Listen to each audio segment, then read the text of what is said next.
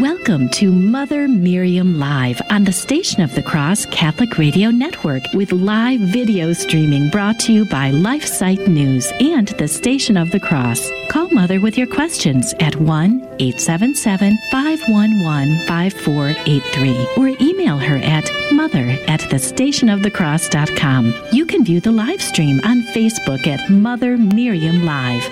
Now, here's Mother Miriam. Blessed Monday to you, beloved family. How are you doing? I'm thrilled that we could be together. Audio, still not video.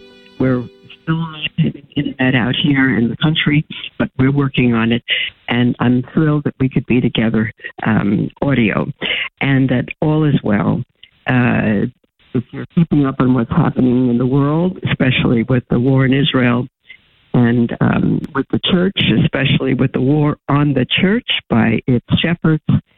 Um, it, it's an amazing time to be living in. But you know, uh, our first Christians, who were the Jewish apostles, were living in such a time, and they endured a tremendous persecution by their own people.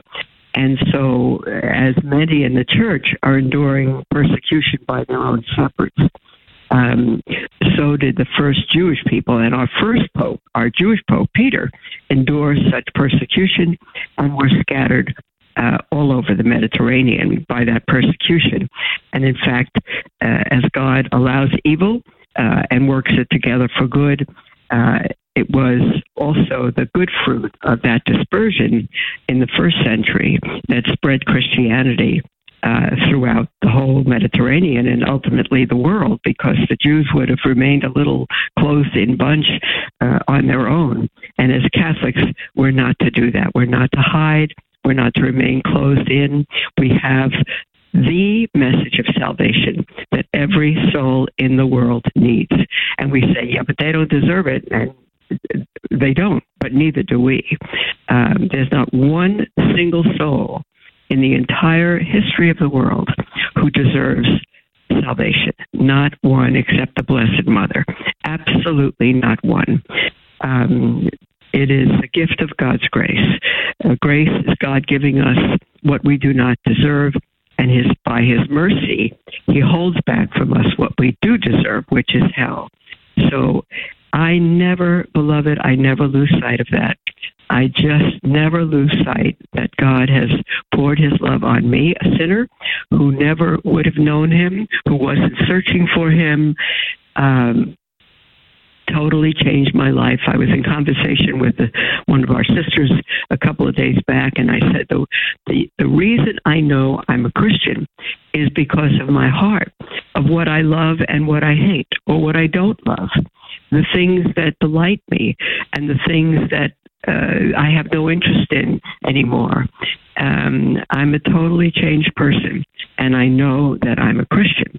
Um, now, as a Catholic, after 18 years as an evangelical Protestant, uh, trying to save Catholics, now I have the fullness of the faith, the fullness of grace God has given us on earth. And for me, it's heaven on earth. On earth, in the midst of persecution, uh, although we know very little of it so far, um, in the midst of um, uh, some of our prelates, uh, especially uh, the hierarchy, who is intent on destroying the faith, destroying the deposit of faith, destroying the sheep, destroying the church. Um, I'm not guessing at this. They're in the middle, the midst of doing that with this so-called synod on synodality. I am ecstatic to be a Catholic. We have what the whole world needs, and God help us, dear ones, if we keep it to ourselves. So, I thought, how do we? We always, I always think this: how do we live our faith in the midst of persecution? And I don't think we could look to any better group than the first Christians, um, because they were being slaughtered uh, by the Jews. Christians were being slaughtered by the Jews who didn't believe. Um, and of course, you know, when our Lord came, uh, the the atrocity of killing all the babies under two years old um, in order to try to kill the Messiah. Um, And uh, Peter wrote to the Jews, his first and second letter in letters in Scripture are Peter's letters the Jews who were dispersed in exiles. They had given their life to Christ and they were ostracized. I mean, one, one, someone can give their life to Christ today, and I've spoken to some Jewish people, and they say, "Well, I haven't told my family yet, and maybe two, three years goes by." That's an amazing thing to me. Um, it, it, it should never happen. A family should know. And in the in the early century, uh, the first century, uh, you were totally ostracized from the Jewish community. Your home, your synagogue, uh, your whole community, your culture, totally ostracized. And that's why um, the writer to the Hebrews, who many think is the Apostle Paul, and some don't, but he wrote to the Hebrews um, and kind of three branches of the Hebrews, um, those who had fully um, come over to Christ and were persecuted, those who didn't yet believe uh, in Christ, and those who were on the fence. Uh, they had really thought it was true, but they saw what happened to the Jews who believed and how they were put out of ostracized and persecuted and put out of their families and the synagogue, which was their life. And they said, I, I think he's the Messiah, but the price is too high. And so um, the Apostle Paul or whoever whomever writes the book of Hebrews saying, um, come all the way to Christ. Don't sit on the fence. Um, you have to come all the way to Christ all the way to the one who loved you and gave his life for you. Christ is better than Moses, better than the angels, higher than everything that went before. And the whole book of Hebrews shows that he's higher than the angels who gave them the law of Moses and everything else. And he said, don't go back to Judaism. There's no salvation there.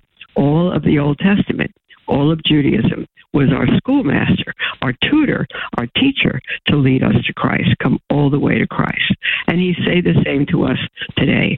If you're Catholic, and you truly believe it, don't hide. Don't hide the message from your family. It's the most self centered, selfish thing you could do.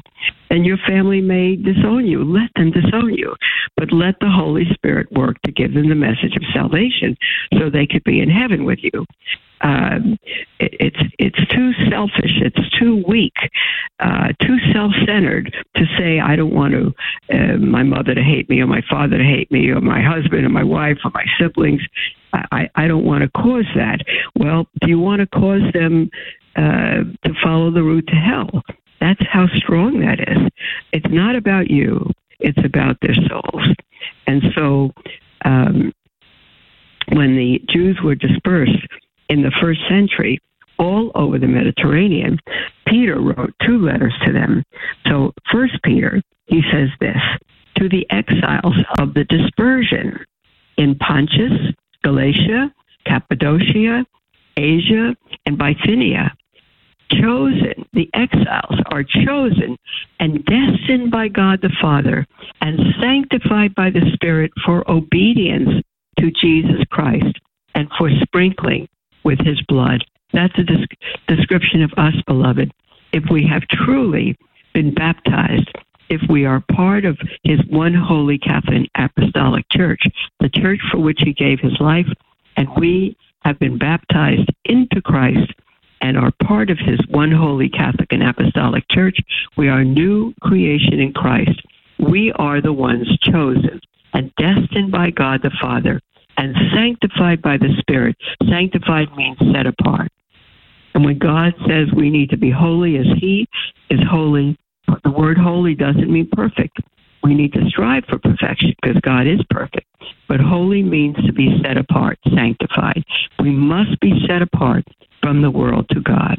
We are sanctified by the Spirit for obedience to Jesus Christ and for sprinkling with His blood those are the people to whom Peter is writing. Peter, our first pope, our first Jewish pope, and he says, May grace and peace be multiplied to you.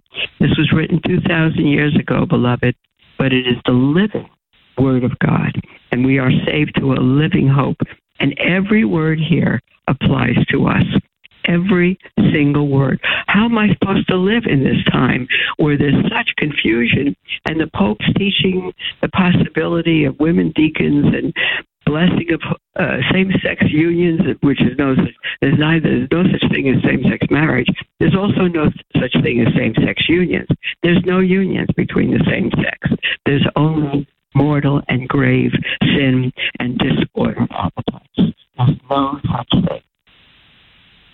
And so uh, our Peter writes to all those in the first century, and he says, "Blessed, blessed be the God and Father of our Lord Jesus Christ.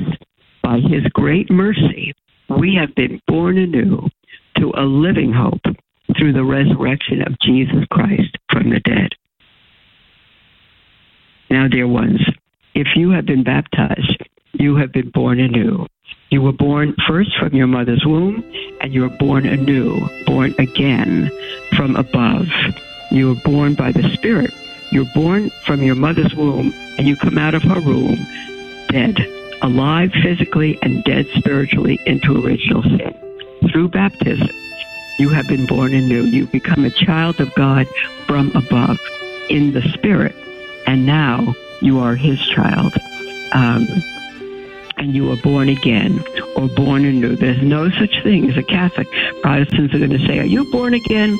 You may not know what they're talking about. Go to John chapter 3 and read it carefully. Yes, if you're baptized, you are born again. That's what happens through baptism. You are born again, or more literally, from above, by the Spirit, and you become not only a child of Adam, but a child of God.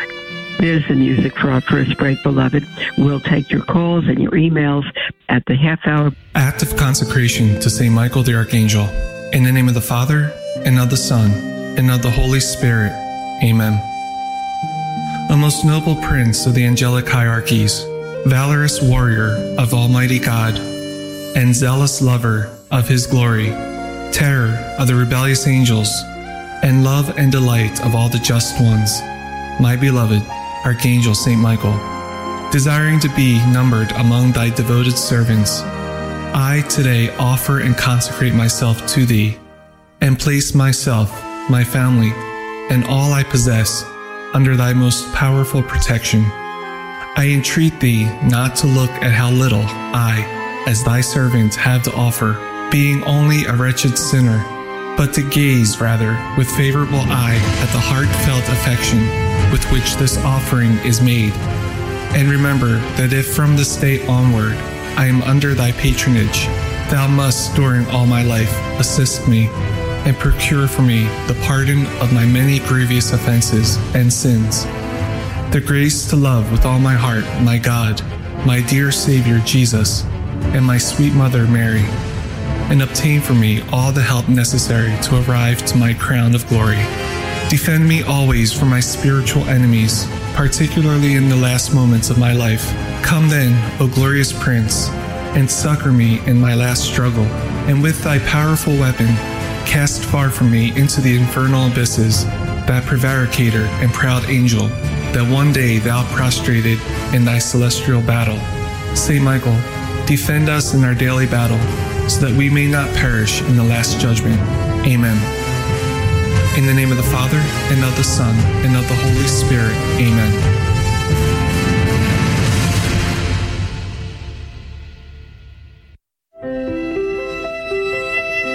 Welcome to Mother Miriam Live on the Station of the Cross Catholic Radio Network with live video streaming brought to you by LifeSite News and the Station of the Cross. Call Mother with your questions at 1 877 511 5483 or email her at mother at thestationofthecross.com.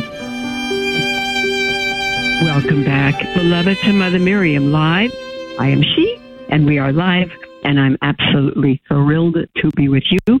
And we are looking at the book of First Peter, written by Peter, our first pope, our first Jewish pope, and he's writing to all the Jews who, uh, in the first century, came to believe that Jesus indeed was the Jewish Messiah and God, the Son of God and God the Son. And he um, uh, they were dispersed in immediate persecution by Jews who didn't believe, and dispersed all over the Mediterranean. And so Peter writes to them to support them. And he says, I'll just repeat the, fir- the first two sentences that we've already read. He said, Peter, an apostle of Jesus Christ, this is the book of First Peter, to the exiles of the dispersion in Pontus, Galatia, Cappadocia, Asia, and Bithynia, chosen and destined by God the Father and sanctified by the Spirit for obedience to Jesus Christ and for sprinkling with his blood. Sanctified by obedience. That's set apart. It's the obedience of Christ to all who believe. Uh, Paul writes to the Romans in the second chapter. And Peter says, May grace and peace be multiplied to you. Now, again, he's writing to persecuted Christians. And in our persecution of today, which has not reached the level of the persecution of the first Christians. Um, the, the, the tragedy of today is that the first century, the persecution were by first Jews who didn't believe that Jesus the Messiah was the Messiah, so they persecuted those Jews who believed that he was and ostracized them from the synagogue and homes and community. And they were spread, uh, dispersed all over the Mediterranean, which is why Peter's writing to them, to the dispersion.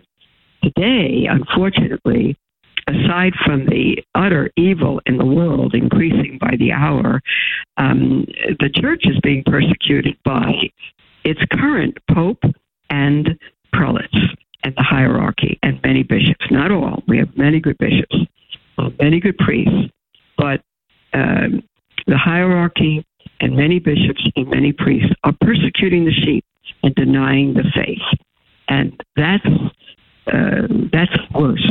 In in the Old Testament, in Ezekiel, uh, God really came down upon his priests because he said they were starving the sheep and scattering them with their false teaching and uh, not feeding them and God promised to destroy them and feed the sheep himself.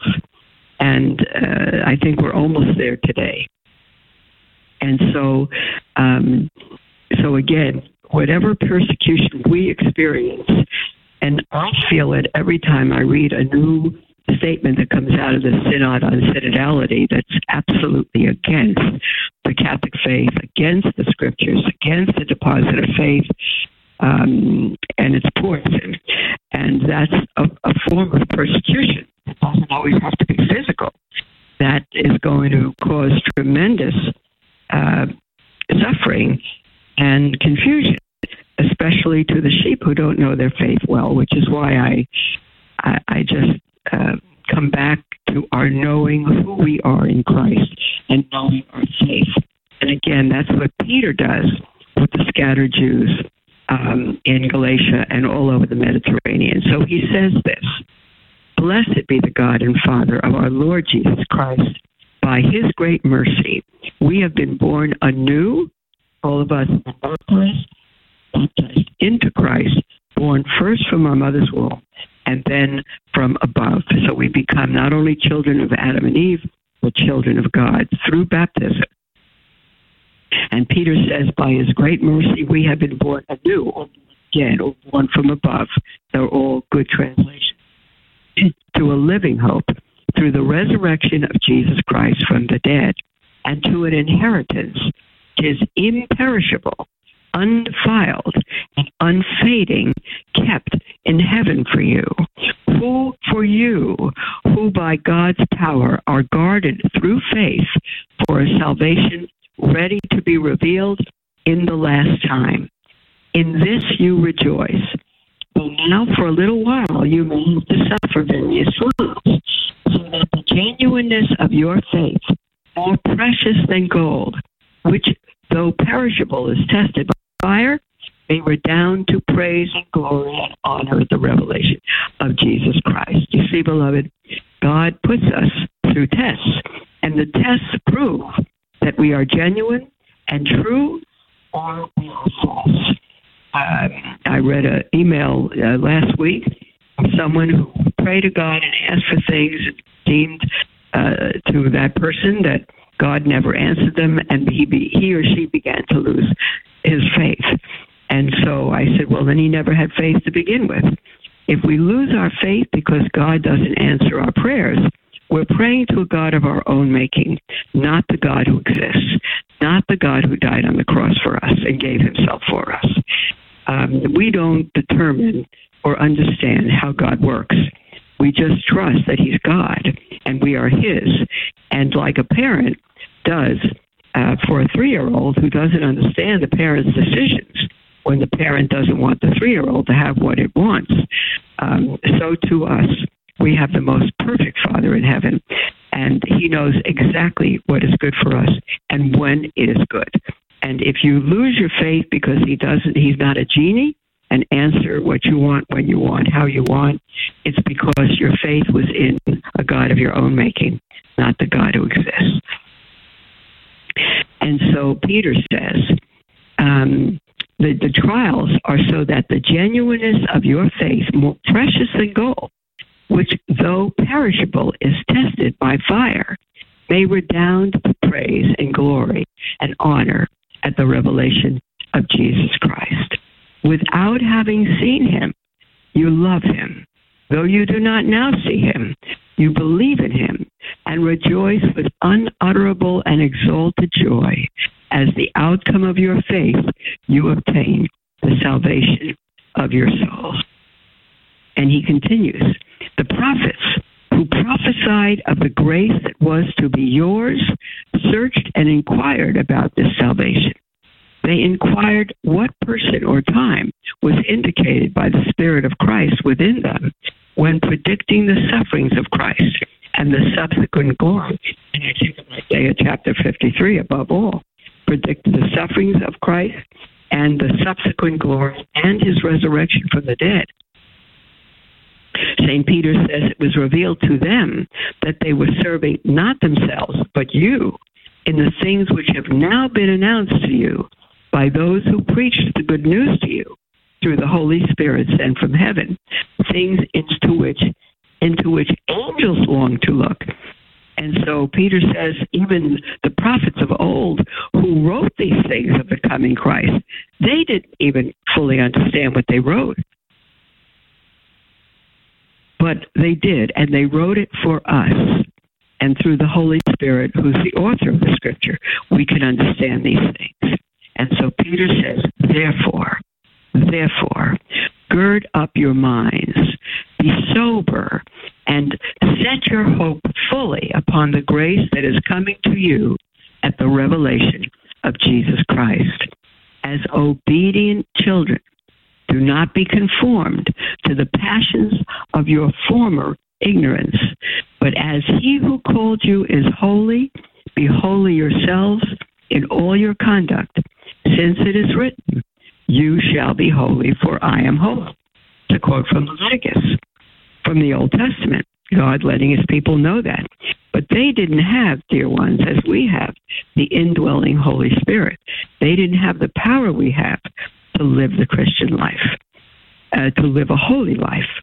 But now we do. So he's quoting it now. Now you who have the Holy Spirit, who have been born from above, which the Old Testament saints were not, who have been born from above. You shall be holy, for I am holy. And Peter continues, if you invoke as Father him who judges each one impartially according to his deeds, conduct yourself with fear through the time of your exile. In my 18 Protestant years, we were not judged, we believed, for our deeds, but that's not true. We are. If you invoke his Father him who judges each one impartially according to his deeds, conduct yourselves with fear throughout the time of your exile. Why fear?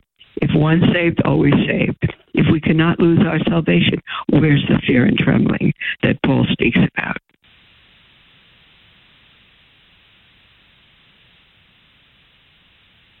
Okay. Um, so he says, You know that you were ransomed from the futile, useless ways inherited from your fathers, not with perishable things such as silver or gold, but with the precious blood of Christ, like that of a lamb without blemish or spot. He was destined before the foundation of the world, but was made manifest at the end of the times for your sake. Through him, you have confidence in God, who raised him from the dead and gave him glory, so that your faith and hope are in God. Beloved, if your faith weakens, just read the books of 1st and 2nd Peter and get your identity back and your strength and your marching orders. Peter continues, having purified your souls by your obedience to the truth for a sincere love of the brethren, love one another earnestly from the heart. You have been born anew, not of perishable seed, but of imperishable, through the living and abiding Word of God. For, and now he quotes the Old Testament, all flesh is like grass, and all its glory like the flower of grass. The grass withers, and the flower falls, but the word of the Lord abides forever. Okay, just a minute now. That's the whole first chapter of First Peter. And we continue now. We have a, just another minute before the break. Um, and beloved, just because some of you may ask me where I'm reading from, and I'm reading from the Revised Standard Version, Catholic Edition. Now, if you have Douay-Rheims, uh, all of that, you're fine. But uh, the Revised Standard Version, Catholic edition. There's a Protestant edition, but it misses the books that Martin Luther took out of the Bible. So the Catholic edition has the complete. The New Testaments are the same, but the Catholic edition has the complete Old Testament uh, that our Lord Himself had a copy of with the Septuagint. So, Revised Standard Version, Catholic edition, published by Ignatius Press. I recommend. Um, uh, for me, the number one. Um, but again, other versions that are good. But if you read uh, newer versions, um, you, uh, I, I would absolutely want to steer you away from any inclusive language, any degraded language, and, and get either, again, the Revised Standard Version. If you have the Jerusalem Bible, uh, let it be the old, not the new Jerusalem. Nothing with new. Uh, in Jerusalem Bible because they have inclusive language. So um, we'll be right back after the break, beloved. The toll free number to call in if you wish with anything on your heart 1 877 511 5483 or email at mother at the station of the cross.com. Hello, this is Father Jim Netto with the Diocese of Portland, Maine. In Krakow, Poland, on the 2nd of June 1938, the Lord Jesus himself directed a young Polish Sister of Mercy on a three day retreat. Sister Faustina painstakingly recorded Christ's instructions in her diary, that is, a mystical manual on prayer and divine mercy. These instructions became Faustina's weapon in fighting the good fight. Jesus began, My daughter, I want to teach you about spiritual warfare. Secret number 10 Let all act as they like. You are to act as I want you to. In this secret, Jesus counsels us to mind one's own business, for this is key in the spiritual warfare. The devil is a busybody, attempting to drag everyone down. Please God, and let the opinions of others go by the wayside. In fact, Shun those who get pleasure out of hearing and reporting that which is dishonest and shameful. The spreading of gossip sows almost all discord and disunity. The devil delights in disunity and discord. A great many people gossip and slander because of pride. They think that by depreciating others, they will increase their own worth. They want to make the most of their own alleged good qualities. Everything they say and do will be good, and everything that others say and do will be wrong. Lord God, teach us to act as you want, and we beg you, teach us to guard the reputation of others as we would our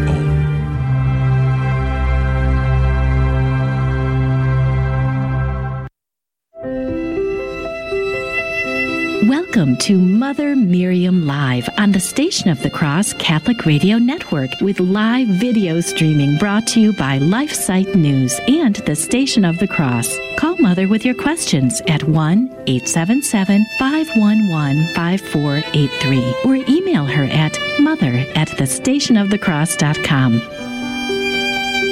Welcome back, beloved, to Mother Miriam Live. I'm thrilled to be with you. And this is our whole half hour together. And I love this time uh, for you to call in with anything whatsoever on your heart. Um, I don't always have the answers, but either I can look them up and get back to you, or um, um, I could give you resources for them. Um, but it doesn't have to be our subject. The heart of the matter is the matter of your heart. And the toll free number is 1 877 511 5483 or email at mother at the station com. We have an email from Martha. Um, and Martha says, Mother Miriam, have you heard anything about the synod in the last week or two regarding how things are going? Um, are there any worthwhile updates floating around? Well, there are, Martha, and I mentioned a couple of things earlier in the program today, and every new word coming out of the synod is worse than the one before. Uh, with the uh, heresy and the prospect of discussion of heresy, um, I think the best way to keep up on that is to go to LifeSite News. They're on top of it, LifeSite News, and um, uh, and there there is coming up um, at the end of this month, October 31st and November 1st, a Rome forum in Rome where they will be uh, in Rome uh, discussing the outcome of the synod to that point. Um, Bishop uh, Strickland will be there, and Cardinal Mueller. Um, I believe uh, Bishop Athanasius Schneider, John Henry Weston, co-founder of LifeSite News, um, and other good people that I their names don't come to me at the moment. It's going to be wonderful, and I just mentioned that there is room there if anybody can get to Rome and be part of that. Um, because the, the whole thing will be a strategy on how we, as the sheep, as the Church of Christ, can move forward in the midst of this apostasy and tremendous heresy that's being spoken. So, Martha, I would just uh, suggest um, keeping up with LifeSite News, and they continually report daily what's coming out of the Synod. We have an email from someone who writes in anonymously and says, Have you heard of the book of Enoch? If so, what is your opinion of it? Yes, I've heard of it. And um, Enoch is mentioned uh, more than once in the Bible. He's the first assumption. I think it's Genesis chapter 5. He, he uh, the book of Hebrews says that he, he was taken because he walked with God or pleased God. Same thing. Um, and that he will appear again with Elijah at the end time, the two prophets. Um, and um, and he's quoted in the book of Jude. So I haven't read it. It's not included in Scripture because there um, in several books that were thought uh, whether they should be included in Scripture or not the time the canon was put together. The rule of what uh, passed the uh, popes and bishops of the fourth and fifth century when they put the canon of Scripture together. Um, and Enoch was not included because there were some things that were concerning or problematic. Um, and it, uh, a little article on Catholic.com says the book of Jude contains some of the most mysterious and intriguing passages in the New Testament. One occurs when Jude warns against a group of Christians who have given themselves over to immorality. After several metaphors illustrating the spiritual state, future judgment, Jude writes, It was of these also that Enoch, in the seventh generation from Adam, prophesied, uh, saying, Behold, the Lord came with myriads of his holy ones to execute judgments on all and to convict all the ungodly and all their deeds of ungodliness which they have committed in such an ungodly way, and all the harsh things which ungodly sinners have spoken against him. Um, that's Jude uh, verses 14 and 15. Um, Enoch is thought to be a prophet um, Old Testament prophet, not Old Testament prophet of uh, who lived uh, prior to Christ. Um, and that his writings are apocalyptic, meaning that they speak of the of the end times. Um, and um, there are several quotes from Enoch, um, and the Book of Enoch is also known as First Enoch. Apparently, there's a second Enoch, um, and there's much written. Uh, if you and again, I haven't written, uh, read it, so I have no opinion personally of it. But I, I would. Um, um, it, uh, it, it says here in this article by Jimmy Akin um, that the first century letter of Barnabas, again, and that's not in Scripture either, uh, quoted Enoch as Scripture, and so did the third century author Tertullian um, and so forth. Um, uh, Enoch was quoted quite a bit, but so were not just Barnabas, but Thomas, and many others that were thought they could be scripture, but again, when the canon, uh, Hippo and Carthage, when the canon of scripture was put together, fourth and fifth century, there were rules that eliminated those books as being canonical, and books that were questioned were admitted to the canon of Scripture. So uh, that was um, the, the criteria that the church came up with to determine if a book is scripture or not uh, was laid out in the fourth and fifth centuries. But can Catholics read the Book of Enoch? Absolutely, uh, but know that it's not uh, absolute. It's not scripture. It's not infallible. Um, okay. Um, we have an email from Arthur. He says, I've heard the song Mary Did You Know? popularized even in some Catholic circles. Could you speak on what is wrong with the song, song theologically speaking? I've heard it also, Arthur, and um, the reason that it's popularized, it's Protestant, and it's popularized even in some Catholic circles because many Protestant songs have come in, especially through the charismatic movement, to the Catholic Church, and they they're not correct according to Catholic theology, but people who accept them don't know their faith well enough. The question is, I'd have to bring up the song and go through it line for line, Arthur, and I won't take the time to do that now. But the very title of the song shows that it's not Catholic. Mary, did you know? The question uh, asking Mary if she knew that your her son, that her little boy, uh, would be uh, crucified one day, was God. The answer is yes. Mary knew it all.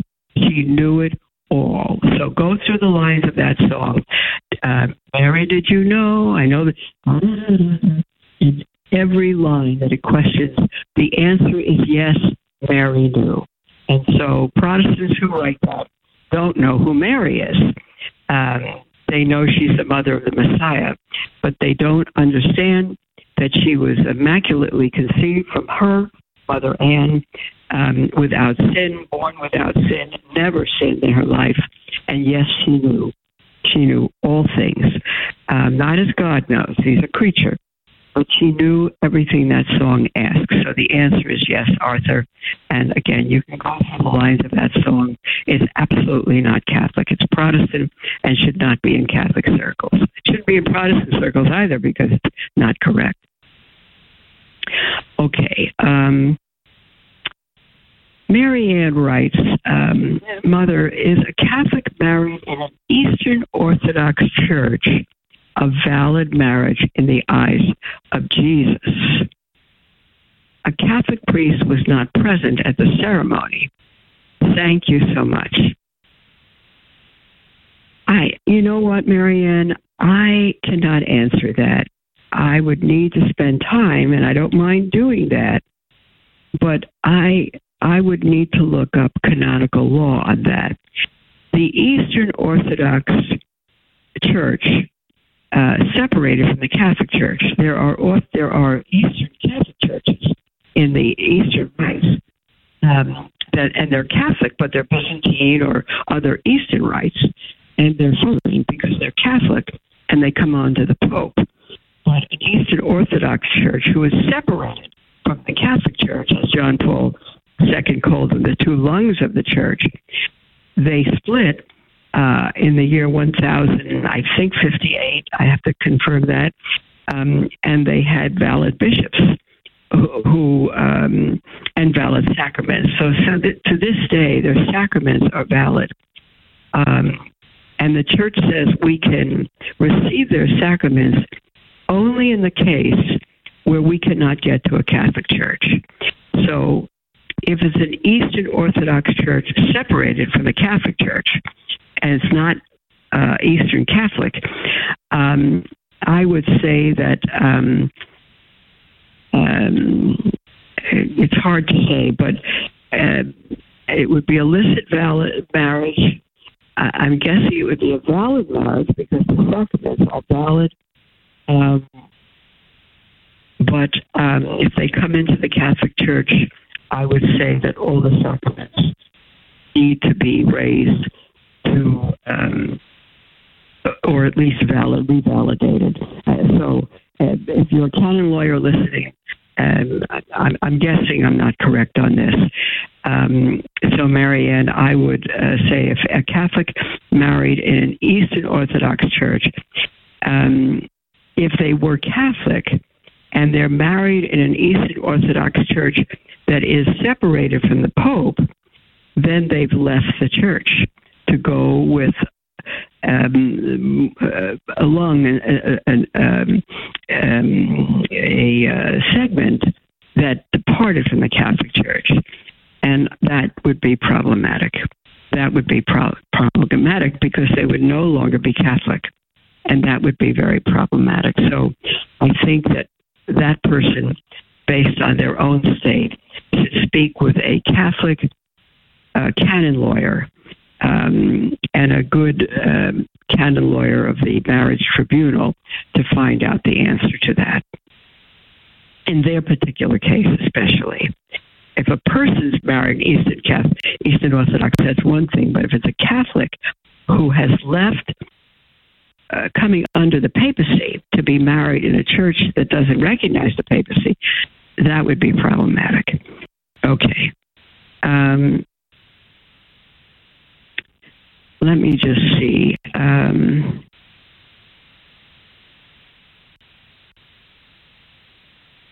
uh, Mary emails says, I always wondered why it is not common practice for people to remove their shoes when entering a church. Would not that be most appropriate? The same way one would remove their shoes in visiting the home of a close friend or family member to show respect.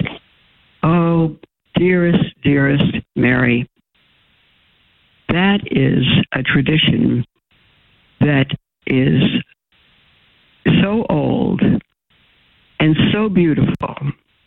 Respect, we hardly know the respect today that has been given in the past, Mary. Um, people remove their shoes today going into some homes because they have white carpet or or the, the homeowners walk around in barefoot to keep the floors and the carpets clean. It, has nothing to do with um, respect for the people um, in, in a sense of holiness. Um, people would remove their shoes uh, when entering a church the same way our Lord said to Moses, Remove your shoes at the burning bush you are standing on holy ground. And because God Himself was in the bush, and God Himself is in every tabernacle of every Catholic church, we would do well to remove our shoes. I do not. I don't. I have not known anyone who has done that. Um, there might be some who still do that. That presence of God enough to still remove their shoes, to still cover their heads, to still dress modestly in every way, um, not to talk, not to greet friends, to truly know they're in the presence of God. And so, Mary, this is a new question for me, and I could only simply say that reverence and respect has been gone for many, many, many years.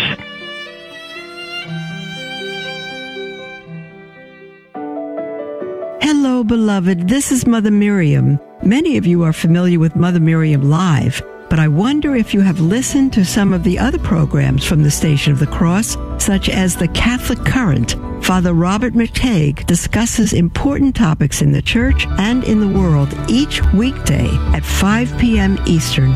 You can listen anytime to the Catholic Current as a podcast on the iCatholic Radio mobile app. Here at the Station of the Cross, we proudly bring the truths of the Catholic faith to countless listeners through radio and mobile devices, and we're grateful for the feedback we've received. Catholic radio has just been a lifesaver for me. I start my day with it. I listen to it all day long as much as I can. There's always people calling in with people who've lost children, and I love everyone has to say and the advice of the Catholic Church and how to deal with suffering. It has given me the strength to get through the day and to get out of bed each morning. I am very grateful for it.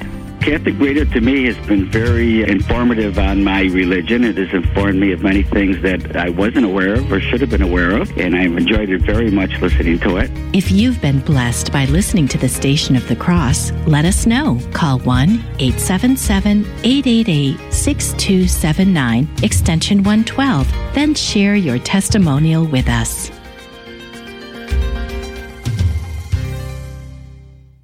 We hear all the time from listeners who discovered the station by seeing a Try God bumper magnet in traffic. You can request a free bumper magnet and start evangelizing just by driving around town. Go to thestationofthecross.com and click on promotional material under the About tab. There, you can request a magnet for your listening area.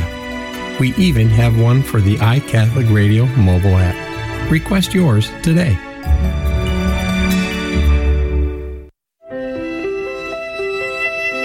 Welcome to Mother Miriam Live on the Station of the Cross Catholic Radio Network with live video streaming brought to you by LifeSite News and the Station of the Cross. Call Mother with your questions at 1 877 511 5483 or email her at mother at thestationofthecross.com. Welcome back, beloved, to Mother Miriam Live. This is our last segment. We have about um, uh, 10 minutes left, and you're welcome to call in again with anything on your heart. Toll free 1 877 511 5483 or email at mother at the station of the cross.com. Uh, Janet emails If a priest who has had five years to discern his vocation can be laicized, why does a couple who may court only for six months to a year need a church annulment, especially if it was due to abuse or alcohol, alcoholism and the like. Doesn't a person who wishes to remarry deserve happiness without having to go through a long emotional process? The issue of deserve here has nothing to do with it. Um, the issue is what is right before God. Uh, a priest may have five years or 12 or more to discern his uh, vocation. If he's laicized, it, it is because he's committed mortal sin against his vocation, and the powers that were given to him can no longer be operative. Um, but in an annulment, it's an entirely different thing. Annulment says, now, if a priest has five years to discern his vocation is one thing. A couple who's dated for six months needs an annulment, not because they've courted for six months, because they are married. And our Lord says, what God has joined together, no man can put asunder. What God has done, it's not the priest who does it. It's not the church who does it. A couple uh, gives the sacrament to one another. A priest is simply there as a witness. An, an annulment does not break up a marriage. An annulment says it's a decree of nullity. It says that the marriage never existed to begin with. So let's say a person was um, married. Um, he, she says uh, six months, who may court for six months to a year, um, and then they marry, and then because of alcoholism or, or some other abuse, uh, they need an annulment. Because again, um, the two become one. You cannot separate. If you break them, you're breaking one in half. They can't. One cannot become two again. And the issue of annulment is to see if the marriage actually took place. In the case of a priest, it did take place. He has to be laicized. In the case of a marriage, it's not a matter of break. It's not a Catholic divorce. It's not breaking up a marriage. It's research. It's not the husband could be beating his wife or she could be cheating on him and all of that. That's not cause for an annulment. The cause for an annulment has to go back to the circumstances of the marriage and for the marriage tribunal to determine if it was in fact a marriage. A marriage has to come together by two people who are Catholic or or not, if there are exceptions, in a state of grace, and um, um, and they are joined together again. Uh, the two souls become one because they give the sacrament to each other by their vows. And again, the priest is only a witness. And so, if the tribunal determines that at the time of their so called wedding, um, one of the spouses who agreed to a Catholic wedding marriage um, never intended to raise the children Catholic, never intended to live a Catholic life, uh, never intended to be open to life and all of that. It was it was just a lie. And then at the time of their marriage, if that could be uncovered, then what will be uncovered is the fact that they never were married. It was not a valid marriage. That's what an annulment is. It could be the most beautiful marriage in the world with 10 children, faithful spouses, all of that, and still have an annulment not be legitimate if the circumstances at the point of marriage were not valid. All right. Um, and it could be the most horrendous abusive marriage, but the circumstances at time of marriage, both spouses were in a state of grace. They both meant to raise the children Catholic. They both were open to life. They met every criteria. It's a valid marriage. And then one of them becomes an alcoholic or abusive or uh, goes off. It's still a marriage, and they cannot remarry. So that's that's the issue, Janet. I hope that helps somewhat. Um, hold on now. Um, let me just uh, go down here a couple. We won't have time for someone. Um, we have an email from Joshua.